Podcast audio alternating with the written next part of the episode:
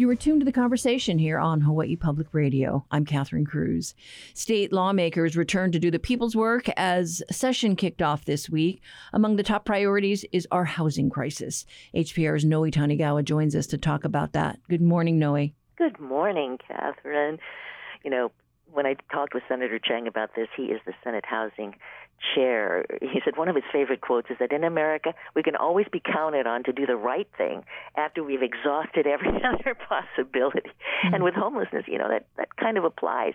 Emergency tent shelters, temporary shelters, social programs. The one thing we haven't done is build more affordable homes.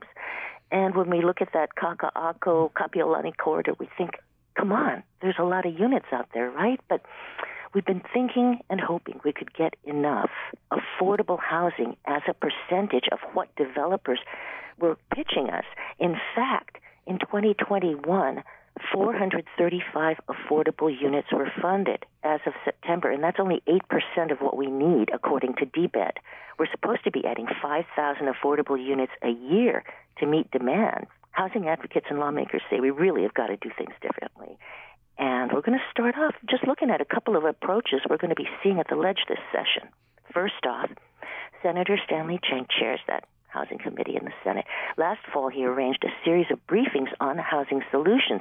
And it was kind of cool, chance to learn about four cities, Singapore, Hong Kong, Vienna, and Houston, that have approached their housing problems in really different ways. I mean, Houston has no zoning. but in Singapore, over 80% of the people live in public housing. That's over 5 million people. Most own their own units, 99 year leases. Importantly, the government offers savings programs for housing. But the whole thing is the, there's no real estate speculation per se. Land is a social aspect. And, you know, the housing isn't called affordable housing, low income housing. It's called social housing. Senator Chang says income limits to qualify for housing tend to limit a project in other ways. I don't support income restrictions. I think income restrictions are un American. If the billionaire's family hmm. wants to live next door to a formerly homeless family, we should embrace that. If the billionaires were living in public housing, you better believe that public housing would be very well maintained. Social housing is not just for the poor, it is for everybody, rich or poor. And that's one of the key innovations that I think has made both Singapore and Vienna public housing so successful because they don't concentrate poverty. They don't have cyclical poverty, violence, and so many of the issues that we associate with American public housing. Because once you move in, it doesn't matter what your income is. You could be a billionaire. In Singapore, the president of Singapore used to live in public housing until she was forced to move out due to security concerns. So I think that is one of the key innovations that we have yet to embrace in the United States, but which is going to be critical in a successful housing plan for the 21st century here kind of a mind bender, right, Catherine? Yes. No income restrictions to purchase government subsidized housing. I think that concept too of of uh, concentrating poverty is an uh, interesting way to look at it. Right, it, it hasn't worked. So he's pitching his Aloha Homes project, saying the state could start with 500 units, 500 two-bedroom units at four to five hundred thousand dollars, 99-year lease.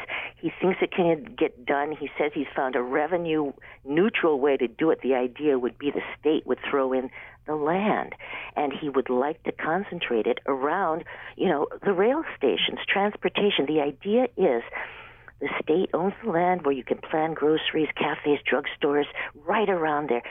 Everything in a 15 minute walk with bus routes fanning out bikeways to the senator thinks Aloha Stadium site would be perfect. Chang is also proposing creating a Department of Housing at the state and a 5% down payment mortgage that would be backed by the state. Well, what if you do if you can't afford, you know, a home that costs a half a million dollars? Uh, right. Luckily, housing advocates all around the state have been putting it together in the last year to, to come at this legislative session. On Maui, the Maui County Comprehensive Affordable Housing Plan, they're trying to get 5,000 affordable homes on Maui in five years, and they have figured it all out how to do it. They, they're like back timing now. Hats off to Hawaiian Community Assets there because it was all the people who've been trying to do it on the ground engineers, planners, financiers to figure out how to do it. They said you got to start by committing the subsidy funds to make affordable housing available. And where are they looking to get the money? Property taxes. Mm. in an election year. But look, I mean, it just really floors people, investors, when they find out Hawaii has the lowest property tax rate in the U.S. I mean, even though our median home value rate among the highest, right? So what a deal! I mean, somebody told me the other day, "Oh yeah, Hawaii's like a beautiful girl in a bikini." And Maui has the lowest county property, property taxes in the state. Here on Oahu, advocates are looking at an empty homes tax because we need 20,000 units. There are 85,000 empty housing units. That's the empty housing stock on Oahu. And they're also looking at raising the minimum wage. Every housing advocate is looking at that too. Yeah, that's definitely uh, high on the priority of many uh, lawmakers this year, the minimum wage. Uh, but thanks so much, Noe. We'll see where these proposals go. I know. It's, it's going to be quite a year. We have been talking with HPR's Noe Tanigawa, who is tracking housing and homelessness issues here on HPR.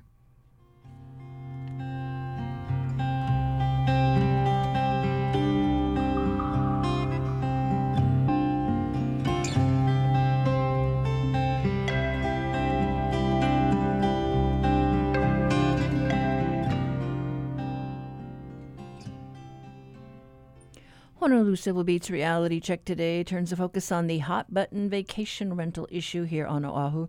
The Honolulu City Council took up the issue yesterday in a special meeting. Editor Chad Blair joins us today. Good morning, Chad.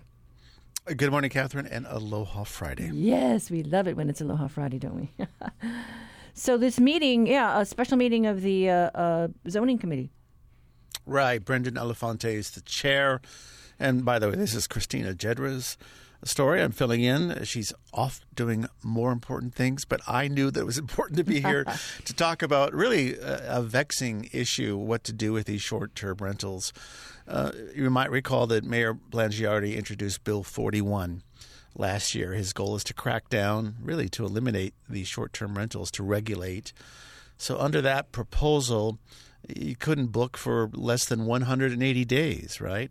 Uh, they were going to increase some fees and some fines. Uh, they were also going to make sure that uh, some condo operators are more like hotel rooms in the way they operate. Well, it's the bill has really gotten a lot of pushback, as you can imagine, from folks like Expedia and Airbnb. So what Elefante has proposed is tweaking that bill, Bill 41. He's been in consultation with the Department of Planning and Permitting there at the city. And so they're looking at maybe making some changes. We mentioned that 180 day booking window. You know, why don't you change that to 90 days? Cut that in half. The current booking window, by the way, is 30 days. So that's one thing that it's looking at doing. Maybe modifying the amount of fees that are charged, renewal fees, and and there's a few other tweaks as well. But all in all, the goal for Elefante is to have a fair and enforceable law. But even then, yesterday, this was on Thursday at the council it was a mixed reaction, and there's still pushback uh, from uh, folks like Expedia, Airbnb, folks that want to continue operating these these rental units for tourists. And you know, a lot of folks uh, are saying you should have just uh, passed uh, the uh, proposal that was in the works with the previous mayor, Mayor Caldwell. You're talking about Bill 89, mm-hmm. and, and that, that bill, too, was also very controversial. That was back in 2019. The idea there was that you were going to be able to, well, basically allow about 1,700 of these short term uh, units, residential, excuse me, rental units to be in residential areas, but you'd have a big fine, $10,000 a day if somebody's in violation. But part of the deal was that you had to have a, an MOU, a memorandum of understanding between groups like these uh, short-term rentals um, and and the city and county to help enforce basically to let them know where these units are and, and, and what they're doing. But that mou deal fell apart. Dpp never did issue the permits for those 1700 or so units. So dean uh, uchida the head of uh, dpp says that's moot. That that deal is is off the table right now. But there are people that still think, you know, that might have been the better way to go. Well, you know, the, this vacation rental issue is a problem across the state, uh, and I mm. guess they're on Kauai. Uh, they have been working with those platforms, Expedia and, and Airbnb. And Airbnb. In fact, that was brought up uh, yesterday as well. And, and under this agreement with Kauai County, they were able to reduce, I believe the figure was about 1,500 uh, illegal units down to 50. Uh, could Oahu do the same? Of course, Oahu is much larger, far more many of these units in operation in neighborhoods like Kailua and the North Shore. But, you know, Esther Kiaina, one of the council members, pointed out hey, over there on Kauai, it's a 180 day booking rule, not 30, not 90, 180 days makes it a little bit easier uh, to, to regulate, to control over there on the Garden Island. Yeah, and you know, so there's lots of uh, pushback from the folks that uh, are renting now or were renting even pre-pandemic. Um, but you know, we know that uh, uh Mayor Blangiardi, you know, says that we've got to do something because uh, he does want to, uh, you know, work something out with the hotel tourism folks. Right, but you know, then you have the folks, and I'll mention Expedia again because they were testifying, saying, you know, this is a this is a giveaway to the hotel industry, which already has a monopoly here on these on tourism, and really what you're doing is you're proposing radical changes with a, a Bill 89 or a Bill 41, and what you're doing is maybe uh, hurting people that are trying to recover from the economic uh, downfall downturn that we've had these last few years.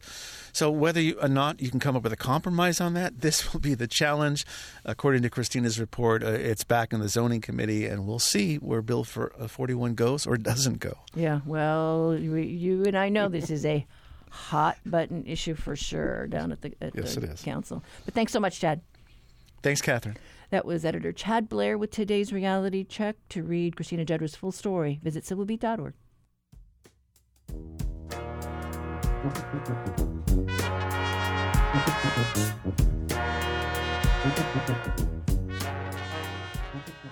Support for Hawaii Public Radio comes from Queens Island Urgent Care, treating non life threatening illnesses and injuries at six locations across Oahu. Walk ins welcome. Learn more at queens.org. This week on Science Friday, how to appreciate pigeon mating calls and why. Sort of like. I don't think I'm going to win any pigeon wives. And identifying what lives in the zoo from stuff caught in an air filter. And it turns out it's absolutely full of DNA and it's just floating around us. While on Science Friday from WNYC Studios. Beginning this afternoon at 1. Support for the conversation comes from the HPR Local Talk Show Fund, which helps Hawaii Public Radio sustain and grow its locally produced talk shows. Mahalo to contributor Ulupono Initiative.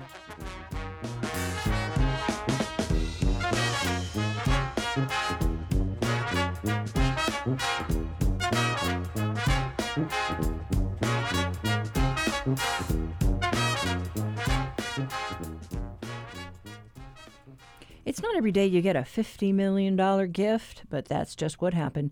The University of Hawaii announced this week that Priscilla Chan and Mark Zuckerberg of Facebook Meta fame are donating the money to go toward research at the School of Ocean and Earth Science and Technology. UH says it's the largest cash donation it's received to date. We talked with Chip Fletcher, interim dean of SOEST, about how this will help us deal with the impacts of climate change. Fletcher feels the need is urgent, and he's grateful as the gift will build on the good work of Hawaii scientists already underway during these challenging times. It's a big moment in human history. I think of this decade. This decade that we're in right now is the single most important decade in all of human evolution. Why do you think that? Well, if we don't get this right, if we don't control our greenhouse gas emissions, we're looking at a future where our socioeconomic framework under which our human communities trade with each other, under which food and secu- food and water security is is managed, human health, just the whole socioeconomic framework is at risk. Um, so we've warmed so far a little more than one degree Celsius above the pre-industrial global average surface temperature. And one degree Celsius does not sound like much, but when you experience a one degree Fahrenheit rise in your body temperature, or a two degree Fahrenheit rise in your body temperature, which is roughly equivalent to one degree Celsius, one plus change, you don't feel good. You're running a low grade fever. So, a small amount of temperature change in a closed system like our metabolism or a clo- essentially closed system like the Earth's surface temperature and all the ecosystems that rely on the surface temperature means an enormous amount in terms of the functioning and equilibrium and health of that system. And it's been shown that with one additional degree of warming, we risk displacing 1 billion people on this planet from where they currently live, largely around the tropics on the continents. Their food and water security becomes so poor that they can no longer safely stay where they currently are, and they're forced to move. And as we set in motion, and we already have set in motion, millions of people who are looking for new homelands, they move into communities which are already stressed and under resourced, and you develop conflict situations, especially at borders. So you've heard of Brexit, the effort of the United Kingdom to withdraw from the European Union. That has its roots in Syrian refugees displaced by war in Syria, which has its roots in a thousand year drought, which was partially caused by climate change. So Brexit is a political reaction to climate migrants that had to move because the farming economy in Syria collapsed under this drought that led to families, millions of families moving into the urban areas of Syria where they found a corrupt government and that led to a civil war. And this is a this is an old story. It's it's a it's a 10-year-old story that's well known and it's an example of how climate change upsets food and water security and displaces communities. And, and lastly, the World Bank came out with a report about a month or two ago projecting that by mid century, we're going to be looking at up to 250 million people displaced within their own borders, within their own borders by mid century, within the next 30 years. So you're so, troubled by these times that we live in, and you just feel passionate that we have to change course. Yeah, we need to change course. We need to stop emitting greenhouse gases. And this decade, the pathway to a safe climate future is a 50% reduction in greenhouse gas emissions worldwide by 2030, by the end of this decade. And we had a recession caused by COVID in 2020, but now we know that 2021, just last year, we saw a near recovery, uh, about a 5% return of our greenhouse gas emissions after about a 6% decline in greenhouse gas emissions in 2020. So, you know, tw- you know, 2020 was a time when nations around the world infused their local economies with stimulus money to counteract the recession caused by the pandemic. And we had an opportunity to invest in renewable energy and displace fossil fuel energy, but we did that to some degree, but not as much as we should have to counteract this problem of greenhouse gas emissions. Well, we do have this gift of $50 million uh, that, you know, aims to improve our ocean health. How are you looking at that and, and, as we try and, you know, come to grips with what's, what's happening with climate change? So this is a fantastic gift to the University of Hawaii at Manoa uh, from Patricia Chan and Mark Zuckerberg. Uh, their foundation made this seven-year, $50 million uh, grant to us in the area of marine conservation. And we're going to be using this money in multiple ways. We're going to be deploying autonomous sail drones, which travel across the ocean surface, driven by the wind. These are actually advanced sensors that will be collecting and sending back to us information on dissolved carbon dioxide, uh, sea surface temperature, uh, the CO2 in the air, um, dissolved nutrients in the ocean waters, information on currents and winds. We're also going to be deploying uh, buoys that at fixed locations will be doing the same thing. All of this data will be coming back and feeding into a regional ocean modeling system called ROMS. This modeling system will be trained and assimilate this real time data and become a, one of the world's most sophisticated nearshore water modeling systems. And it will be run through the University of Hawaii Oceanography Department as well as the Pacific Island Ocean Observing System, which is a NOAA funded research group here at SOEST. Uh, SOEST is the acronym for the School of Ocean and Earth Science and Technology. This data then will help us what actually forecast, you know, what's going on with the ocean? Yes, we'll be able to project changes. We'll be able to identify where rising sea surface temperatures and ocean acidification on the one hand might be threatening coral reefs faster than otherwise expected. On the other hand, where these are not a significant problem other than expected. So it'll give us more granularity, if you will, on changing ocean conditions at specific sites around Hawaii rather than having to make broad generalizations. And with more granularity, with more information, we can make better management decisions. We're also going to be looking at coral reef restoration, where scientists and students will be monitoring coral reefs, identifying individual corals, for instance, that because of some genetic anomaly are better suited to resist uh, coral disease and bleaching uh, that comes with changing water conditions. Um, bring these individuals back to the lab, propagate them, and then replant them out there in what's known as assisted evolution. This is this is uh, a cutting edge approach to helping coral reefs withstand the changing conditions of the of the coastal water system as a result of climate change. Well, so this and, sounds like, like like it's building on some of Ruth Gates research. Absolutely. In fact, it's the Ruth Gates lab that is doing this work. And we're very excited that they're able to continue with the technicians and scientists uh, that Ruth trained still working in this direction. So, what does it mean when we get a, a gift like this that, that can be impactful, you know, uh, rather than just uh, a little bit here, a little bit there?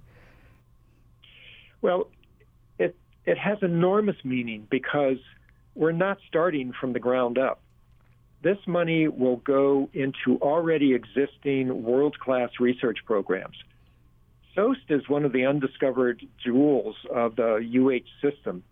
And many people are aware of SOEST, so maybe I shouldn't call it undiscovered. But I continue, you know, as interim dean here and as a as a longtime faculty member, um, I and I know other others of my peers continue to have people comment when they discover SOEST and the amazing, the amazing science that we're doing, they love to say, Oh, I'd never heard of you before. Why don't you guys get out there more often?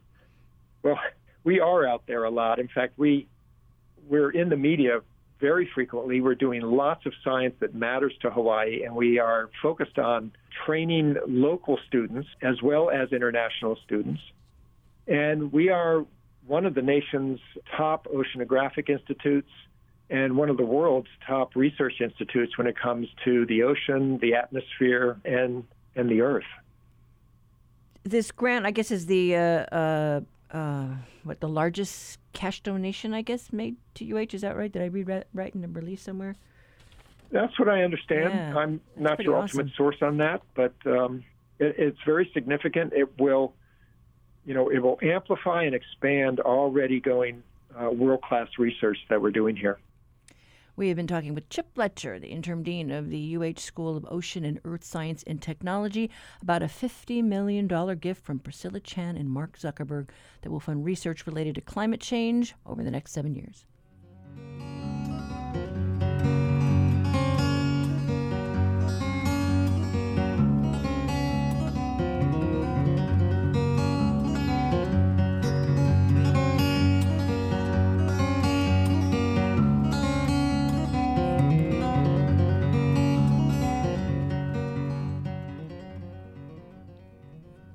And now we reach into our mailbox to share feedback we received recently. Following a segment we ran with East West Center epidemiologist Tim Brown about the latest Omicron surge, we heard from a couple of you. Here's Lloyd from Maui, who starts with the mindset of keeping Hawaii open regardless of the record COVID case counts.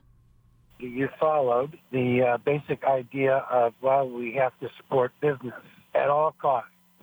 And now we see what happens. And this is why it happened to be now a crisis situation because we didn't do what we needed to do when we could have done it because people had values that were involved in commerce and not values that were involved in taking care of lives and protecting society correctly as things developed. And now this is a discussion you had today about what's coming in the future. Well, we better get it together, don't you think? Hi, my name is Kay Howe, and I'm calling from Honolulu. Thank you so much for having thoughtful speakers on the program. My frustration is that I feel like the problem isn't so much the response from us, but rather the vaccination rate. We seem to be not talking about the percentage of the population that refuses to get vaccinated. Thus, we continue to live this nightmare daily. Thank you. And following Monday's special Kalaupapa show, we got this. Hi, my name is Linda Kerwin, and I'm from Honolulu, and I'm enjoying the Kalaupapa stories. I was able to visit Kalaupapa in the 1970s several times. Kind of an interesting point. Wally Suinaga of Olomana was a fledgling pilot at the time, and we made arrangements for him to get hours in and to fly my now husband and myself over to visit our friend Sister Jean, was a friend of my mother's sister from Mother Marianne's convent in New York, and she prayed her whole life to be able to go work there. So we were even able to spend the night. Thank you. It's a fun, fun listen. You know, Linda also wrote in in her email. She also shared, we even spent the night once as guests of the convent. And one time we had to make several approaches to land on the strip near the beach as there were cows on the runway. Thank you for the memories, visiting the patients, bringing omiyage to the nuns, and anyone working or living there was such a privilege. Thanks for the feedback. Want to share yours? Email us at talkback at hawaiipublicradio.org or call our talkback line 808 792 8217.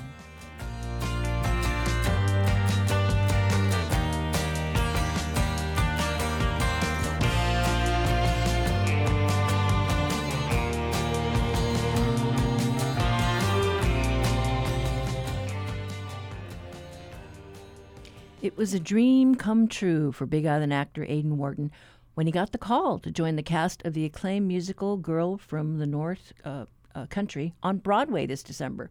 Wharton would be one of the show's swings, which he describes as the substitute teachers of the theater world. Swings don't go on stage every night, but they learn different, several different parts in the ensemble and principal cast, and they need to be prepared to fill in at a moment's notice. Swings have always been the backbone of Broadway, but they played an outsized role this season as Omicron has torn through the performing community, something that Wharton learned firsthand. He spoke with the conversation Savannah Harriman Pote about his unconventional debut. I was only supposed to learn three roles with a focus on the one that I would be going on for. I was supposed to have two weeks of rehearsals starting December 6th I was going to have the holidays off, which was great because my family was coming into New York. And I would do two weeks of performances in early January. So I was supposed to make my Broadway debut January 13th in this ensemble track. And so normally you get two Broadway debuts. You get your Broadway debut. And if that's in an ensemble track, then you also get your principal Broadway debut, which are different. I then, after my first week of rehearsals of learning my ensemble track, then I switched to learning one of the principal tracks. The show is about a sort of a guest house in Minnesota in the Depression, and it sort of centers around the mother and father who run it and their two kids. And so I was learning the role of the son, and we started learning it on Tuesday in the basement of the theater, just sort of walking through it in the script, and I wrote everything down and then on Wednesday, we had two shows, so we don't have rehearsal on Wednesdays. And on Thursday, we were doing a step through of the show with a bunch of other swings and understudies. And they asked, they're like, hey, do you want to do the principal track for this step through? And I was like, you know, I think I'd like to focus on the ensemble track, the one that I'm going to do. And then they're like, well, we actually need you to at least do it for one scene. And because it was the scene I knew least, I was like, all right, well, I'll just I'll just do it all. Sure. And so we do that little step through of the show. And then I left the theater for our dinner break before a music rehearsal. And I was like, I'll eat, I'll eat after the, the music rehearsal once the show happens. And I walk into the theater and the stage manager calls me and I open the door to the theater and he's right there and he goes, Okay, are you ready to make your Broadway principal debut? and I was like, You're joking. You have to be joking. and he was like, No, it's, you know, inconclusive and we're waiting for a second confirmation test result. And the other cover who normally would have done that track was already on for someone else. So I was the only option. So I went in and they walked me through because I'd never done it on the stage before. I'd never done it with any of the actual cast members before. I had to get a haircut at about an hour, an hour and a half before the show started. So they like took me to hair and they cut my hair while I ran lines. And then they're like, Do you have a bio written? And I was like, Of course not. I'm not supposed to be in the show until January.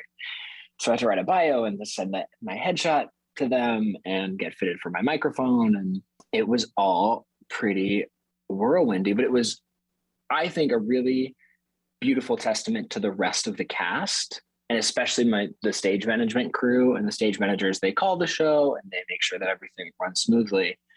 And there was one of my stage managers kayla she her job for that show was literally just to stand with me. And anytime i got off stage she'd be like okay here's the transition. This is what you do next. At the end of the scene you like take the table off. Really was such a wild experience. And then two days later i did the ensemble track that I had learned ahead of schedule, which was great. And then I was really fortunate that I got to do that principal track, The Sun, for seven shows in a row, which is before COVID, very unheard of. But obviously, with COVID, every swings and understudies have had to jump in and just sort of fly by the seat of their pants. And it's so funny because it, you know it's it's your job, and yet it's so there's so much adrenaline, and it's so wild that this time has been really unexpected and stressful and fun and fulfilling and great. And then ironically, I got COVID during a good period of the time when I was supposed to perform originally. Um, and the show had asked me to stay on through the holidays and stay on past. So it was all, it all worked out. As someone who's done theater very casually, there's a frantic energy even when things are going very well. So I can't imagine having to pivot so quickly. And also to think Broadway is one of the goals for many actors. Many people set their sights on Broadway even right when they start out. To make it to Broadway and then to achieve these very specific goals for an actor on such an accelerated timeline, what was the first moment you had to really pause and absorb what you had accomplished? I think there were a couple moments. I mean, I've I've been in New York now for five years, and yeah, I mean, my goal was always Broadway because that's the really most tangible goal, and especially talking to people who don't really know about theater, that's sort of all they know. They're like, "Well, have you been on Broadway?" And so the first sort of understanding of that for me was when my agent called me and, and told me I got the job, and I was on 50th Street and 9th Avenue, and I had the conversation with him and hung up and just sort of like was able to hold it to myself for a little bit. Like I didn't really tell anyone for an hour. I just sort of walked around and was like, no matter what happens, no matter if I get COVID and can't do the show, no matter if everything shuts down again, this can never be taken away. I achieved this big goal, which was really beautiful and really humbling. And I look back to like I was a you know a chubby little sixth grader at Parker School in Waimea doing Dracula as a wolf, and now to look back on that, I'm just so grateful for all the experiences that I've had. And then, of course, uh, the night of my debut, I was actually really grateful that it did happen so fast because I couldn't really have expectations. But there were a couple moments in the show, especially there's like the the second number where a lot of us are in the background as silhouettes and I remember standing there and it was like, it's beautifully lit. It's like this soft blue light. Uh, Kimber Sprawl, who plays the daughter, was singing downstage. And I was just like standing there. I was like, wow, I, I did it. I am performing on a Broadway stage, which is a goal that I have been chasing for, you know, 14, 15 years. Swings have played an outsized role in this last season of theater because, of course, we've been hit full force by a new variant of coronavirus, and many people have had to take a step back. Now, a couple weeks ago, the Broadway League president Charlotte St. Martin said that some of the closures on Broadway had to do with the fact that swings or understudies might not be as experienced in those roles as others. And in my understanding, the theater community responded with uproar, talking about how important these roles are to ensuring not only the quality, but also just the duration and the integrity of shows and the amount of work that people in these positions take on. This week was actually National Swing Day, the seventh annual National Swing Day that the Actors Equity Association celebrates just to try to get people to understand the responsibility of this position. As someone who's been working in theater for many years, but also someone who was a swing while this conversation was going on, what can you share with our listeners to help them understand the full context of this issue? Yeah. I mean, being a swing and an understudy, for that matter, are, are really thankless positions. And ironically, I mean, Charlotte St. Martin said that about swings, I think the day or day after I made my debut. And I just remember being so hurt that I was like, this is a woman who represents all of the producers who make Broadway happen. And she apologized afterwards, but I was like, I've never swung a show before. This was the first show that I had ever swung. And so I, I am by definition an inexperienced swing and was the only reason that the show that could go on. And it was just so strange to hear that. But in retrospect, I'm very grateful that she said that because because of that, there was so much uproar, and now there is so much support for swings. Everyone came out to remind everyone what swings do because it is an oddly thankless job. I would say understudies even more so because, you know, say you're going to see The Music Man with Hugh Jackman and his understudy is on. That person has to go in knowing that an entire theater of people is wanting to see Hugh Jackman and they're going to see him. So they're already like annoyed or upset. And so there is sort of this philosophy that swings are and understudies are, are less talented or there's a reason they didn't get the lead role. And of course, there's a reason for everything, but it could be that they are young. I am younger than the people that I understudy. You know, it is my first Broadway show. It's not their first Broadway show. Like there are a bunch of reasons and also like maybe swing skill sets are different than people who have roles. It is a very challenging operation to have a binder color coded with six different roles in it. And at any moment to be like, okay, today I'm going on for Matthew. Okay, so that's pink, and I have all of this done. And I have to remember to go to stage left six instead of stage right three, which is where John goes, you know? So I think this moment has actually been really beautiful to see the entire theater community come out and be like, no, these people have such a hard job and the shows literally couldn't go on without them. And now I think people are starting to understand what that means, especially theater goers and maybe non theatrical people. And it's also really interesting because being a swing and an understudy is ironically like a very lonely job. And, and this is not to be like, oh, I'm very lonely at work. I'm not like the cast is incredible, but you know, my debut was my Broadway debut. I had no time to prepare. Everything was insane. My adrenaline kept me up until 3 a.m. And for some of the cast, it was just a Thursday. Not that they didn't like come together and like really beautifully support me, but it, a swing and the understudies experience of that show is always going to be different than the rest of the cast. And they have to just come in be calm, be cool, give exactly the same performance, copy what somebody else has done, but also do their take on it, but also not do a different show. Like it, it's just a really interesting balancing act. And I personally think it's very fun. Keeps me on my toes. That was Broadway actor Aidan Wharton. The Big Island actor spoke with the conversation Savannah Harriman Pote. Girl from the North Country has its last performance uh, this Sunday, but fear not, the show is set to reopen in April. Thank you.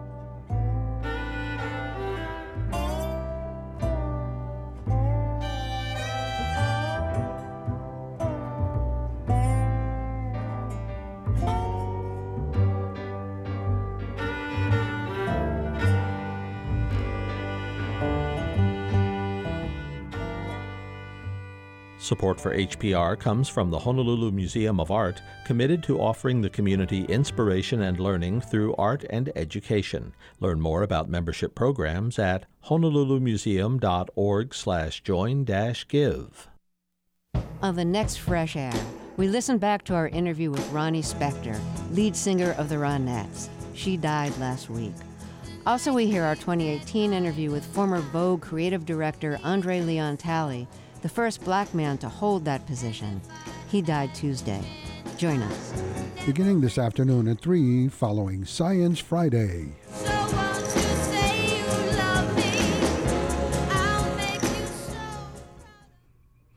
Do you need a hug? Well, today happens to be National Hugging Day, and while pandemic restrictions have decreased our opportunities for personal contact over the last couple of years, the importance of the embrace remains the same. There are so many versions of the aloha hug, the quick hug, the side hug, the bear hug. One website that publishes parenting articles lists over 25 different types of hugs. The Conversation's Russell Subiono reached out to University of Hawaii psychology professor Joni Sasaki to find out what makes it so important to us and to see if there are other ways to communicate what we want to say when we give a hug. What is the psychology behind the hug? What does it do mm-hmm. for us? Because people are very social beings, we need social relationships. Physical touch, like hugging, that's just one part of building new friendships or relationships, maintaining those relationships that we have. Basically, it tells somebody that you really care about them. And it does that without you having to actually think about it that carefully. Like children will hug you, right? And I don't know that they're consciously thinking, I need to show you that I care. And so right. I'm going to hug you. It's just something I think we do, you know, naturally, automatically. I think for from a psychological perspective, it's something we think of as very basic and automatic or like easy to do. And it's because we're such social beings. Do you know if it, that kind of contact is part of healthy physical and cognitive mm-hmm. development? Is that something that a hug is important to? So people vary. But in general, yes, like it's something that's very typical that you see uh, early on in child development that most kids do that and adults, but there is a lot of variance. Like you probably know people who are like more, you know, touchy type of people and people who are not as much, right? so it's kind of like that. There's definitely variability, but general, yes, people do like some sort of physical touch. Are you a hugger? You know, I'm selective with my Yeah.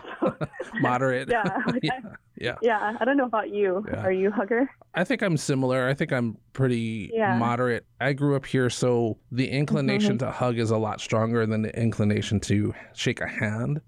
And uh, sometimes I have to remind myself that hugging is more appropriate for more personal situations. So sometimes at work, something really cool happens, and, and the first my first Mhm. instinct is to go in for a hug, but then I have to remember, oh wait, you know this this is not the right place. But um, Yeah, yeah. yeah, yeah, and and and it's been interesting to kind of see how we grow and how we recognize when the time Mhm. is appropriate when the time is not. Yeah, totally. Yeah, you mentioned some interesting things about how, like, maybe at work it might, you know, be different, like a different context from like other times when it's okay to just like hug anyone who's next to you. But I think that is actually really important point because it does matter, like the context, like when it works and why. And I think the COVID context, yeah, I think people recognize that, okay, I have to like moderate my behavior because of this context that we all share. But we know how to do that anyway. So I you know how to moderate your behavior at work or like in Hawaii, like you're saying, like, you know, it's, I think more normal to hug people and stuff, but there are places where it's not as normal to just like hug somebody. So I think people are also adaptive. So even though humans, yeah, we're social, we do like physical touch. We also are, I think, generally sensitive to the context. Like we know how to, you know, look at what's around us and see what's appropriate, see what's going to be good for not just me, but you too. And yeah, I, so I do think people know how to moderate and adapt. And, and speaking of mm-hmm. COVID restrictions, especially the ones that require us to stay six feet apart in many situations, which reduces Yeah. the opportunity for personal interaction. I recently read an article that describes what social scientists call affection deprivation or touch hunger. Mhm. It's a state in which individuals want or need more affection than they receive. Are you aware of this and have you seen it impact us here in, in Hawaii individually and as a society? You know, I've not heard that term, but I think the general idea is something very familiar that there's something that you want. It can be anything. It can be physical touch. It can be something with your relationships. It can be anything. And then you're not getting that.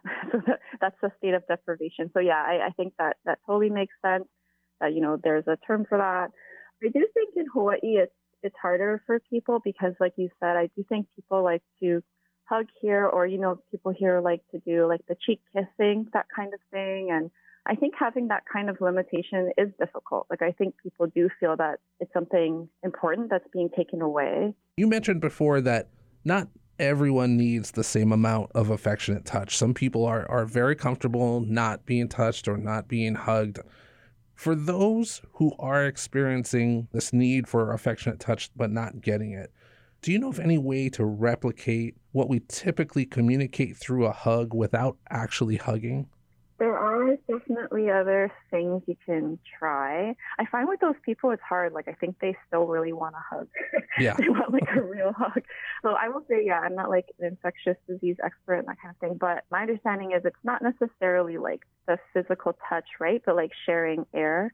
And so my opinion is that there are ways to have like safer hugs, doing it outside, heads turned away from each other, mask, not too long. So to me, anyway, from what I understand, like with current recommendations, that's actually what to rec- to focus on. Is like there actually are like safe ways to have physical touch or safer ways to have physical touch. So that's what I, I usually suggest to people, and not to be like, no, you can't touch anybody. But anyway, if you try to be even safer and like not touch, hug at all, you know, there are lower risk touches like far away elbow bumps I've seen people do, but I you know think can be awkward. But anyway, if people get used to it, that's a suggestion. I think there are other social gestures that can kind of replicate it in a way that still can be satisfying for some people. So like when you have like a really genuine warm smile towards somebody, the kind where you like your eyes smile, but you can see it, you know, even above the mask, that kind of thing that does a lot for people or like if you can communicate your excitement to see them. So like i've seen people do like really excited waves to each other. So they're kind of like smiling like really big and like happy waves. I've seen people do like air hugs or just like genuine eye contact. Those are other social gestures that are natural and you don't have to think about. And i think kind of bumping that up a little bit can help. I think that can give similar kind of effects for people who crave that kind of nonverbal communication that somebody cares about them. I also think like just verbally saying more what you feel can be an alternative. That's harder for some people than others. Like for some people they will never say like I love you or something, but they they just want to hug you, you know. So that can be tough for those people, but if you're able to verbally communicate a bit more what you feel, that can be really good, you know, for yourself and for the other person who's receiving it. So telling them, you know, it's so good to see you, like saying that in a genuine way. Um, just, I guess, being more free with your verbal expression. That can be something that you can do because that's what a hug is communicating, but non-verbally. So you can see, you know, can I communicate those things verbally to somebody instead? I also think in Hawaii, like one thing that has worked for me and my family, because we don't say those kinds of things that often. And yeah, we do like hug when we see each other, but uh, one thing that has worked during the pandemic is actually we've been having more frequent like outdoor visits, like informal chat kind of stuff. And that's been really good. I mean, I have to say, yeah, with certain like aunties and uncles, for example, they'll stop by kind of a lot, like more than I would have seen them before, because it's not just on like special holidays when we all get together. Like we don't really do that anymore, like big groups, but they'll just like stop by and we'll just like talk story outside for an hour or something. And I don't know that we would have done that before because it's like a big family get together and, you know, we just talk kind of briefly because there's so many people around and stuff. But also giving small gifts, that's another way to communicate. It doesn't have to be verbal, right? Like getting somebody a really small gift, something that you know that they'll like. From my family, we started like baking or you know cooking things for each other. So when they stop by, I know, oh, you know, Uncle, I made you this granola or whatever or he will drop off produce that he grew in his yard for us. So little gifts like that, I think, are another way to communicate to somebody that you're thinking about them, you care about them. So yeah, those are some things I had thought of that you know you can try to do instead of the hug. Although it's not, I understand, the same as a hug. That was UH Manoa psychology professor Joni Sasaki talking with HPR's Russell Subiono about hugs and what we can do to continue communicating that kind of affection amidst pandemic restrictions.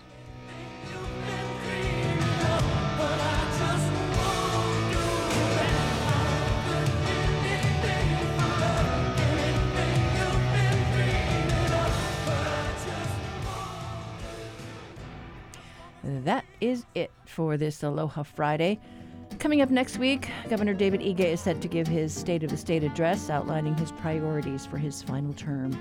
What do you think lawmakers ought to focus on? Call our talkback line, 808 792 8217. Post your comments on Facebook at The Conversation HPR or write to us at the talkback uh, line at uh, hawaiipublicradio.org. You can also listen back to our shows on the conversation page on the HPR website. Our producers include Savannah Harriman Pote, Russell Subiono, and Lillian Song. John DeMello provided our backyard quiz Oli, and Gypsy 808 provided the swing and theme music. I'm Catherine Cruz. Join us Monday and pick up the conversation.